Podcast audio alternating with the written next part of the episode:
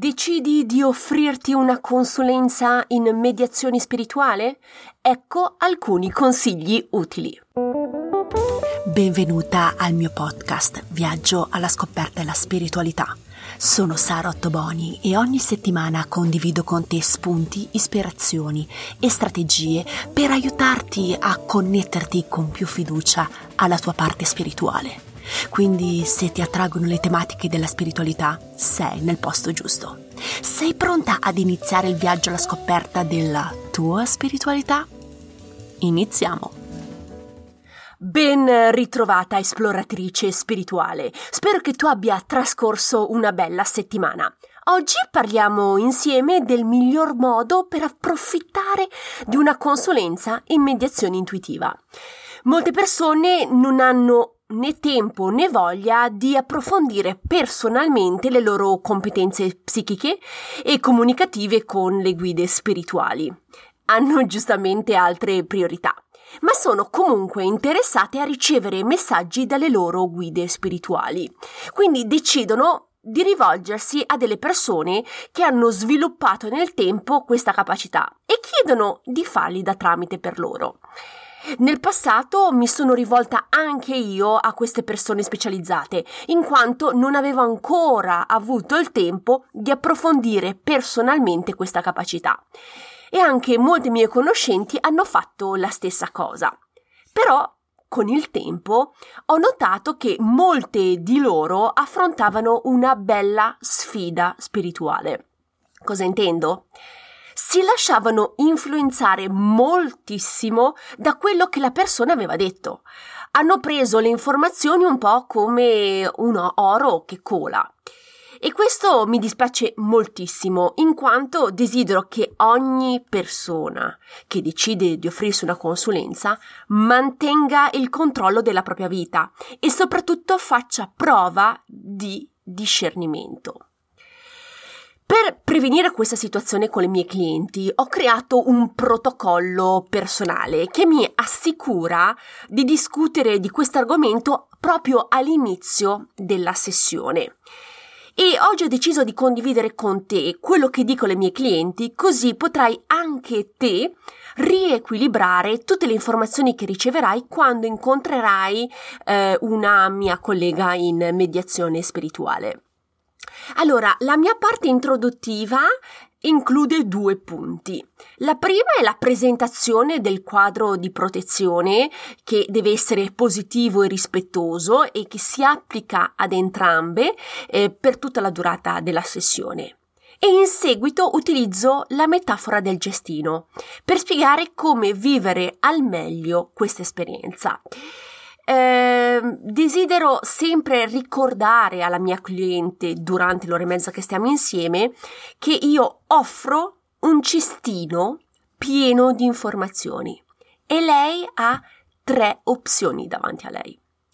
Prendere il cestino intero con tutte le informazioni e portarselo a casa o prendere alcune delle informazioni che condivido e portarsela a casa, oppure può prendere tutto il cestino e buttarlo nella spazzatura.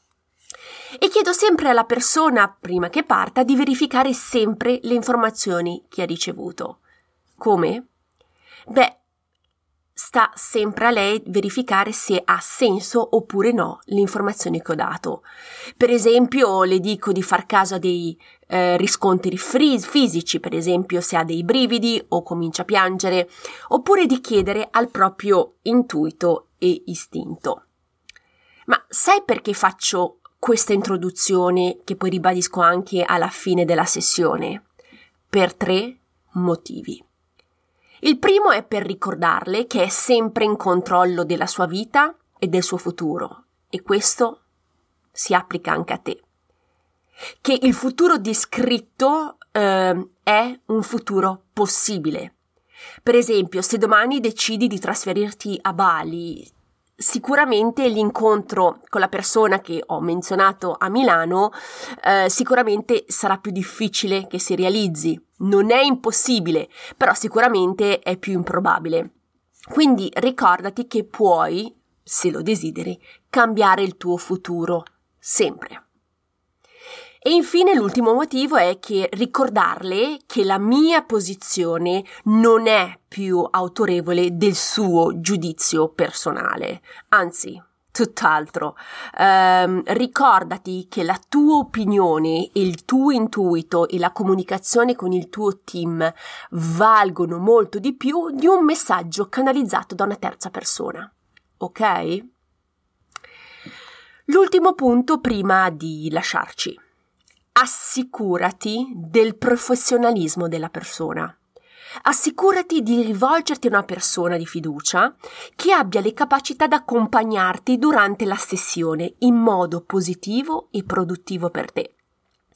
Come dice sempre la mia cara amica Chandra di Alchimia in Movimento, prendi il tempo di conoscere la persona anche attraverso i social media eh, per capire se la persona in questione è la persona adatta per te. Se ricapitoliamo insieme eh, la puntata, assicurati di rivolgerti a delle professioniste che siano in grado di accompagnarti nella tua sessione spirituale. Ricordati che sei sempre in controllo della tua vita e che hai la libertà di accettare o no i consigli dati. Ricordati le informazioni date non è oro che coda.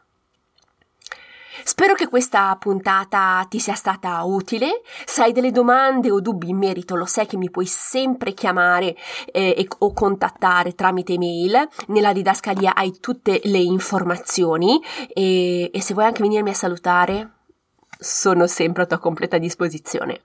Nel sito internet trovi una sezione che ho dedicato a, ehm, ai regali dove puoi trovare delle risorse gratuite per approfondire la tematica della spiritualità. Quindi non esitare a, ad andare a sbirciare nel sito, nella sezione regali.